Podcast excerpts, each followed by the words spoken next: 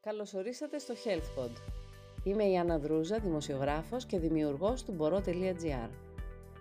Ένας νέος στόχος και πάλι μας δίνει νόημα να συνεχίζουμε. Έπειτα από την επιτυχία της σειράς podcast Therapod, όπου συζητήσαμε με κορυφαίους επιστήμονες για θέματα ψυχικής υγείας, συνεχίζουμε τις συναντήσεις από καρδιάς, με επιστήμονες αφοσιωμένους στον προορισμό της αναζήτησης του FZIN. Φωτεινά μυαλά της ιατρικής, που έχουν ακλόνητη πίστη στον άνθρωπο και την αξία της ανθρώπινης ζωής, αναλαμβάνουν το ρόλο να μας μοιήσουν στα μυστικά μιας καλύτερης ζωής, αποκτώντας υγεία και ευεξία. Απολαύστε μαζί μας το ταξίδι της ανακάλυψης, που συνοδεύεται από τη γνώση και τη μακροχρόνια εμπειρία ανθρώπων που αφιερώθηκαν στο ιδεώδες της ανθρώπινης ζωής. Βλέπετε τους γονείς να κατανοούν και να μπορούν να εκπαιδεύονται έτσι σε εισαγωγικά για να αντιμετωπίσουν σωστά τη θεραπεία και να βοηθήσουν ε, Ευχαριστώ πάρα πολύ για αυτή την ερώτηση, γιατί γνωρίζετε ότι ο Dr. Google και ο Dr. Internet τους δίνουν ναι. τέτοιες πληροφορίες που έρχονται τρομοκρατημένοι. Διαβάζουν ότι συγγενής υποθυροειδισμός είναι συνώνυμο με κρετινισμό, που ο κρετινισμός δείχνει εικόνες αθεράπευτων παιδιών, κυρίως από περιοχές που έχουν χαμηλή συγκέντρωση ιωδίου, με βαριά ναι. νοητική καθυστέρηση και τους βλέπετε ότι μας έρχονται τρομοκρατημένοι. Το παιδί μου ναι. θα καταλήξει έτσι και πρέπει πρώτα με βαθιά ενσυναίσθηση να τους εξηγήσουμε ότι αυτές ήταν εικόνες του παρελθόντος. Τώρα με τα ανιχνευτικά προγράμματα υπάρχει δυνατότητα πρώιμης διάγνωσης, πρώιμης έναρξης θεραπείας και βέλτιστης εξέλιξης των παιδιών τους. Θέλει την αγκαλιά, γιατί μην ξεχνάμε, η μητέρα που μόλις γέννησε με τις ορμόνες που χορεύουν είναι και ναι. ιδιαίτερα ευάλωτη και ευαίσθητη. Έχω ζήσει χιλιάδες μαμάδες να κλαίνε, θα έχω ένα καθυστερημένο παιδάκι και εκεί ναι. πρέπει ο ρόλος μας να είναι της στοργικής μαμάς και βεβαίως της επιστήμονος που θα τους, αν θέλετε, εξαλείψει αυτές τις ανησυχίες γιατί έχουν διαβάσει στο ίντερνετ και περιμένουν ένα παιδί που δεν θα μπορέσει να πάει σχολείο. Αυτές οι εικόνες έχουν εξαλειφθεί. Εδώ βέβαια να τονίσουμε ότι υπάρχουν ακόμη κράτη στην Αφρική αλλά και σε άλλες υπήρους που δεν ναι. έχουν ανοιχνευτικό νεογνικό πρόγραμμα. Και εκεί πραγματικά τα παιδιά διαγνώσκονται πολύ πιο αργά όταν έχουν τα συμπτώματα και όταν έχει χαθεί πολύτιμος χρόνος. Στη χώρα μας ευτυχώς αυτό έχει εξαλειφθεί από το 79. Αυτός ο χρόνος που έχει χαθεί για τα παιδιά σε άλλες υπήρους, τι επακόλουθο έχει για την υγεία τους, για την εξέλιξη της υγείας τους; Πολλές φορές είναι μία αναστρέψιμη βλάβη.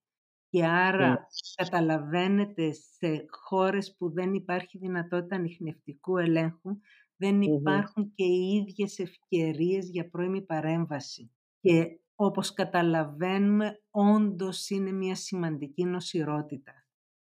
Ναι, Αλλά ναι, ευτυχώς στη χώρα μας, ε, όλη η Ευρώπη, τα περισσότερα κράτη, Αυστραλία, Καναδάς, Αμερική, έχουν εξαλείψει το φόβο της νοητικής υστέρησης από συγγενή υποθυροειδισμό. Όπως είπαμε όμως, ο παιδίατρος δεν θα πρέπει να ησυχάσει «Α, έγινε το ανιχνευτικό screening και ενώ βλέπω ένα νεογνώ να έχει συμπτώματα που μου θυμίζουν υποθυροειδισμό, δεν θα τους δώσει σημασία». Γιατί υπάρχουν τα σπάνια περιστατικά που η υπόφυση ή ο υποθάλαμος έχουν πρόβλημα και άρα δεν θα παραχθεί PSH και άρα δεν θα βρεθεί διάγνωση από το ανιχνευτικό screening. Εκεί τονίζουμε στα παιδιατρικά μας συνέδρια ότι ο παιδίατρος πρέπει ακόμα να θυμάται το σπάνιο ναι. ενδεχόμενο να μην έχει διαγνωστεί από το ανιχνευτικό πρόγραμμα. Ξεκάθαρο. Να μιλήσουμε τώρα και για τα παιδιά και για τους εφήβους σταδιακά. Βεβαίως. βλέπουμε τώρα σε αυτές τις ηλικίες, δηλαδή κατά την παιδική ηλικία; Κατά την παιδική ηλικία μπορεί να εκδηλωθεί και να διαγνωστεί υποθυροειδισμός. Συνήθως αυτός λέγεται επίκτητος, δηλαδή ναι. τον απόκτησε στην πορεία της ζωής του το παιδί, δεν ξεκίνησε ως συγγενής υποθυροειδισμός. Ναι, και το ναι. συχνότερο αίτιο είναι η αυτοάνωση, όπως λέγεται, θυροειδική νόσος, ή όπως την ξέρει ο περισσότερος κόσμος, θηροειδίτιδα Χασιμότο. Στη χώρα μας πραγματικά έχουμε μεγάλα ποσοστά. Όταν ναι. γύρισα από Γερμανία, Ελβετία, εκεί είχαμε αραιά και που και γυρνώντας ναι. στη χώρα μας έλεγα «Μα τι γίνεται με μας, γιατί έχουμε τόσο πολύ». Ξέρουμε ότι υπάρχει μια γενετική προδιάθεση, αλλά κυρίως είναι περιβαλλοντικοί παράγοντες που πυροδοτούν. Ναι, και οι ναι. περιβαλλοντικοί παράγοντες δυστυχώς υπάρχουν, είναι πραγματικότητα στη χώρα μας και πρέπει να ευαισθητοποιήσουμε γιατί πολλές φορές και σε αυτό το επίπεδο χάνεται χρόνος μέχρι να μπει η διάγνωση. Η θηροειδίτιδα Χασιμότο είναι χαρακτηριστικό του γυναικείου φύλου από την εφηβεία και μετά. Αλλά τα τελευταία χρόνια βλέπουμε μια μετατόπιση στις πολύ μικρές ηλικίες, με διάγνωση και τριών και τεσσάρων ετών, και όχι μόνο ναι. στα κορίτσια, αλλά και στα αγόρια. Εκεί τι γίνεται ακριβώς στον οργανισμό όταν εμφανιστεί αυτό το αυτοάνωσο του Χασιμότο; Τι συμβαίνει, τι έχει γίνει στον οργανισμό; Όπως σε όλα τα αυτοάνοσα, ο ίδιος ο οργανισμός σαν να ζαλίζεται και δεν αναγνωρίζει ότι ο θηροειδής αδένας του ανήκει και αρχίζει και παράγει το νοσολογικό σύστημα αντισώματα που χτυπάνε τον ίδιο το θηροειδή. Για μεγάλο διάστημα ο θηροειδής μπορεί και αντεπεξέρχεται και παράγει τις φυσιολογικές ποσότητες θηροειδικών ορμόνων. Αλλά στην ναι. πορεία των ετών μπορεί να μην καταφέρει πια να αντεπεξέλθει και να προκληθεί υποθυροειδισμός υπολειτουργία ή σπανιότερα υπερθυροειδισμός υπερλειτουργία. Εκεί έχουμε συμπτώματα ανάλογα, όπως αναφερθήκατε και πριν για τα μωρά; Ακριβώς. Στην παιδική ηλικία ο υποθυροειδισμός θα εκδηλωθεί με χαμηλότερο ρυθμό αύξησης. Άρα πολλές ναι. φορές έρχονται στα εξωτερικά μας ιατρία οι γονείς γιατί έχουν την αίσθηση ότι το παιδί δεν άλλαξε ρούχα. Οι φίλοι του ψηλώνουν και αυτό δεν ψηλώνει. Πάλι τα κρύα άκρα, η δυσκυλιότητα, ο βραδιψυχισμός όπως λέμε, ότι του μιλάει η μαμά ή η δασκάλα και είναι βραδιφλεγής, δεν ανταποκρίνεται. Μάλιστα. Η διάγνωση γίνεται και πάλι με αιματολογικό έλεγχο; Ακριβώς. Και προστίθεται και το υπερηχογράφημα, όπου εκεί βλέπουμε στο υπερηχογράφημα του θηροειδούς ένα κατάστατο προφίλ, ανομοιογένειο όπως λέγεται, σημεία που είναι πιο έντονα, πιο ήπια, όχι ένα αρμονικό ομοιογενές προφίλ του θηροειδούς. Μας μιλήσατε και για τα συμπτώματα. Επομένως, εκεί τώρα έχουμε ένα διαφορετικό τρόπο αν θέλουμε να μιλήσουμε για τη θεραπεία πια και στο παιδί. Είναι πάλι η υποκατάσταση με θυροξίνη. Απλά επειδή είναι πιο μεγάλο το παιδί, το βάρος του πιο αυξημένο, πάλι θα ναι. χρειαστεί να προσαρμοστεί η δόση στα κιλά του παιδιού. Για να καταλάβουμε στο συγγενή υποθυροειδισμό, η δοσολογία είναι περίπου 10 έως 12 μικρογραμμάρια ένα κιλό στη μέρα. Στο μεγαλύτερο παιδί είναι 2 μικρογραμμάρια ένα κιλό τη μέρα. Ναι, είναι Γιατί όπως και το ενήλικας ουσιαστικά το αντιμετωπίζει, αλλά με μικρότερη δόση. Ακριβώς, ακριβώς. Ναι. Και εδώ έχουμε πια νέα φάρμακα, έτσι δεν είναι, δηλαδή και για τον ναι. ενήλικα και για το παιδί που έχουμε κάνει ένα άλλο podcast και είχαμε αναφερθεί στο τζέλ, το οποίο προφανώς στη χρήση του ίσως χτυπάει λιγότερο στο στομάχι, δεν ξέρω, εσείς θα μας ε, Ναι, και μάλιστα για τα παιδιά μας το κλασικό, αν θέλετε, επιχείρημα των παιδιών «Α, το χάπ του θηροειδούς, γι' αυτό δεν θέλω πρωινό, πρέπει να μείνω νηστικός». Ε, αυτό καταρρύπτεται, γιατί μπορεί να φάει σχεδόν αμέσως και τονίζουμε τη σημασία του πρωινού γεύματος για να αποφύγουμε την παχυσαρκία στα ελληνόπουλά μας. Άρα με ναι. μορφές soft gel μπορείς σε πέντε λεπτά να φάει. Άρα είναι σημαντικό τώρα, μιας και το αναφέρατε, όλοι να έχουμε το πρωινό στο ημερήσιο διατροφικό μας πρόγραμμα.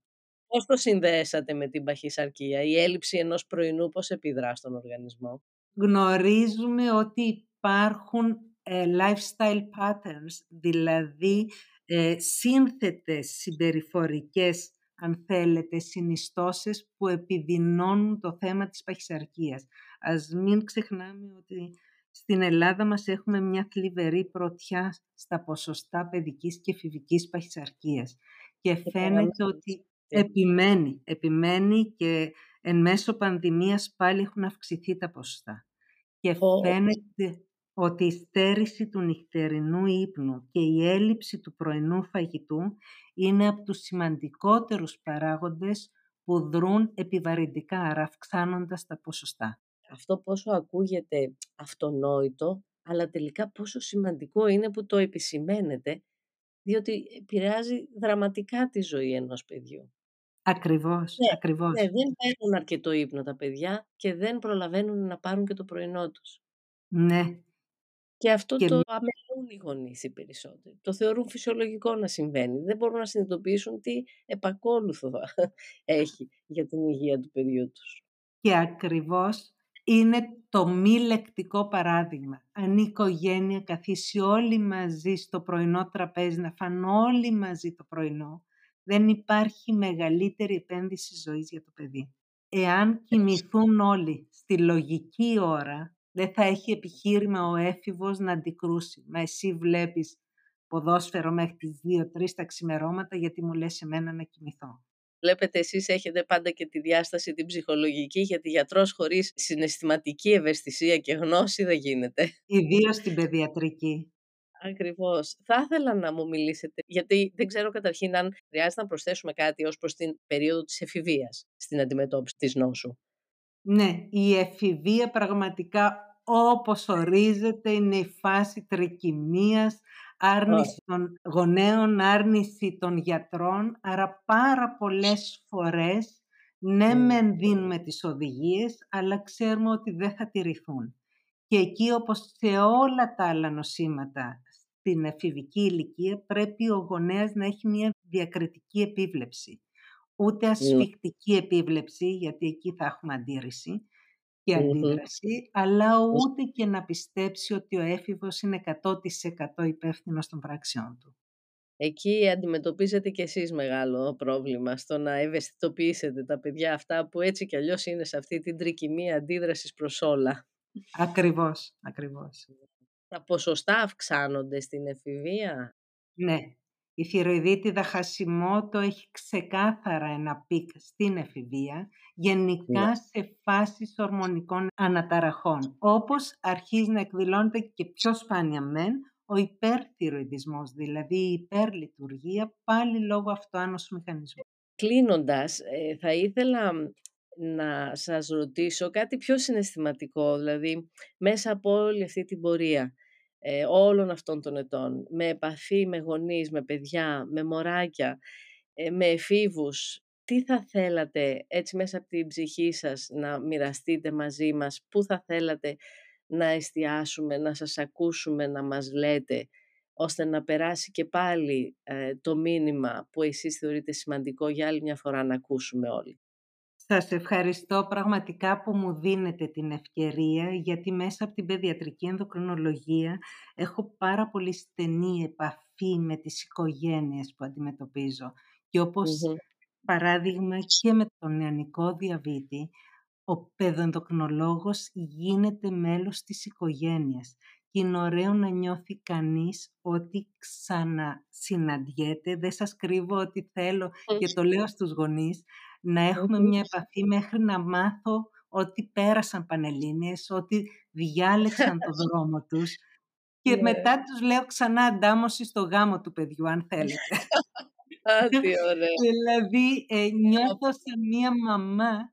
Δεν σας κρύβω ότι χθες ένας παππούς μου έφερε την εγγονούλα και μου είπε «Δεν θα με θυμάστε εσείς, αλλά βλέπατε και το γιο μου, το οποίο δείχνει και πόσα χρόνια προϋπηρεσίας έχω. αλλά είναι ωραίο να νιώθει κανείς ότι υπάρχει μια σχέση οικογένειας. Και μια που ανέφερα την οικογένεια, είναι τόσο σημαντικά τα πρώτα βήματα της ανατροφής του παιδιού. Από τον τρόπο που θα ανατραφεί. Μην ξεχνάμε ότι η τροφή βρίσκεται και στη λέξη ανατροφή. Και η τροφή έχει την έννοια της επικοινωνίας γύρω από το τραπέζι. Έχει την έννοια των αρχών που θα δώσουμε στο παιδί. Και βεβαίως και των αρχών που θα πάρει όσο αφορά τη θεραπεία που θα ακολουθήσει μια ζωή. Για το συγγενή υποθυροειδισμό, για τη θυροειδίτιδα, για το διαβήτη, για όλα αυτά τα παιδιατρικά ενδοκρινικά νοσήματα. Να σας ζητήσω να μας πείτε δύο βασικούς κανόνες για την τροφή μας, μιας και τώρα το θίγεται και είναι σημαντικό πραγματικά από την ημέρα που θα έρθουμε στη ζωή. Σας ευχαριστώ πολύ και εδώ μου δίνετε την ευκαιρία να μιλήσω για το θυλασμό, για αυτο το θαύμα της φύσης, για αυτό το άκουσμα των χτύπων της καρδιάς της μάνας που από ναι. εκεί και πέρα αρχίζει το βρέφος να νιώθει την ασφάλεια. Είναι τόσο σημαντικό να επενδύσει η γυναίκα στο θυλασμό, πέρα από τα θετικά για τη δικιά της υγεία, αλλά κυρίως για τη ψυχοσυναισθηματική υγεία του παιδιού της. Και το άλλο, μην ξεχνάμε αργότερα ότι έχουμε το προνόμιο της μεσογειακής διατροφής. Ξεχάσαμε ότι από τη χώρα μας, από την Κρήτη, ξεκίνησε η σωστή διατροφή, πλούσια σε λαχανικά, σε φρούτα, σε ελαιόλαδο και δεν χρειάζονται αυτά τα fast food. Σαφώς στην εφηβεία θα πάνε και οι εφηβοί μας έξω να φάνε κάτι τέτοιο. Έχει σημασία όμως από την οικογένεια να μπει η έννοια της σωστής διατροφής. Και τότε δεν θα έχουμε θέματα παχυσαρκίας. Και όταν, επειδή μιλάμε για παχυσαρκία, όταν υπάρχει ανάγκη για γλυκό, γιατί και αυτό είναι ψυχοσυναισθηματικό, όπως Συμφωνούμε. Εκεί τι συμβουλή θα δίνατε σε όλους μας; Πρώτον, να τρώμε το γλυκό χωρίς ενοχή στη συνείδηση. Για να ναι. το χαρούμε τουλάχιστον. Έχετε δίκιο. Δεύτερον, μαθαίνουμε στα παιδιά κάποια τρίκ, π.χ. να έχουν δύο σταθερές μέρες την εβδομάδα που περιμένουν το γλυκό ώστε να έχουν και τη χαρά της ανταμοιβής, ότι να πλησιάζει η μέρα που μου υποσχέθηκαν τη σοκολάτα. Τρίτο, όσο προχωράμε στην εφηβεία που ενδιαφέρονται τα κορίτσια και για το φαίνεστε, όταν έχει όρεξη για το γλυκό, ας πάει να πλύνει δόντια με μία δοντόκρεμα που της αρέσει η γεύση. Έτσι θα το ναι. ξεχάσει. Σωστά, ναι, ωραία ιδέα και αυτό βέβαια. Και το τέταρτο που κάνουμε πάλι οι γυναίκες, να ταΐζουμε τους άλλους, έτσι ώστε βγαίνει και το φίλτρο της προσφοράς και της χαράς ότι αχ τελείωσε, οπότε ευτυχώς γλίτωσα εγώ και δεν το έφαγα. Είναι κάποια ψυχοσυναισθηματικά τρίκ. Ακριβώς. Θέλω να σας ευχαριστήσω πάρα πάρα πάρα πολύ για την ε, σημερινή μας συνομιλία. Ήταν τόσο εμψυχωτική αυτή είναι η λέξη που θα μου άρεσε να, για να πω για σήμερα, για όλα αυτά τα χρήσιμα που μοιραστήκατε μαζί μας, αλλά με μια ανθρώπινη διάσταση μας βοηθάτε να καταλαβαίνουμε και να σας πω την αλήθεια μου γεννήθηκε και η ανάγκη να σας πω ότι κάποια στιγμή μέσα σε ένα πλαίσιο σεμιναρίων που ίσως επιμορφωτικών γύρω από τη ζωή, την τροφή μας και την καλή μας ανάπτυξη και ε, ευζοία, νομίζω θα ήταν πολύ χρήσιμο να έχουμε το χρόνο σας και να μπορέσουμε έτσι σε όλες τις περιοχές της Ελλάδας να έχουν όλη την δυνατότητα να σας ακούσουν και να μάθουν μέσα από τη δική σας γνώση και εμπειρία. Σας ευχαριστώ για την πρόσκληση και είναι αποδεκτή γιατί πιστεύω στην πρόληψη. Δεν έχει νόημα να φτάσει στην παχυσαρκία για να το αντιμετωπίσουμε. Έχει σημασία να το προλάβουμε και να αφήσουμε τα παιδιά να παίξουν έξω όχι σε κονσόλες, τηλεπαιχνίδια κτλ. Έξω, στην αλάνα. Και το επιτραπέζιο με τους γονείς και τα αδέλφια. Θα δώσει τη δυνατότητα σε μαμάδες να σας βομβαρδίσουν σε ερωτήσεις και να μαθαίνουν. Είναι χαρά μου. Ευχαριστούμε πάρα πολύ. Καλή δύναμη να έχετε να συνεχίσετε το έργο της προσφοράς σας. Ευχαριστώ πολύ κυρία Κανακά για τη σημερινή συζήτηση. ευχαριστώ και εγώ και ήταν χαρά μου που συμμετείχα.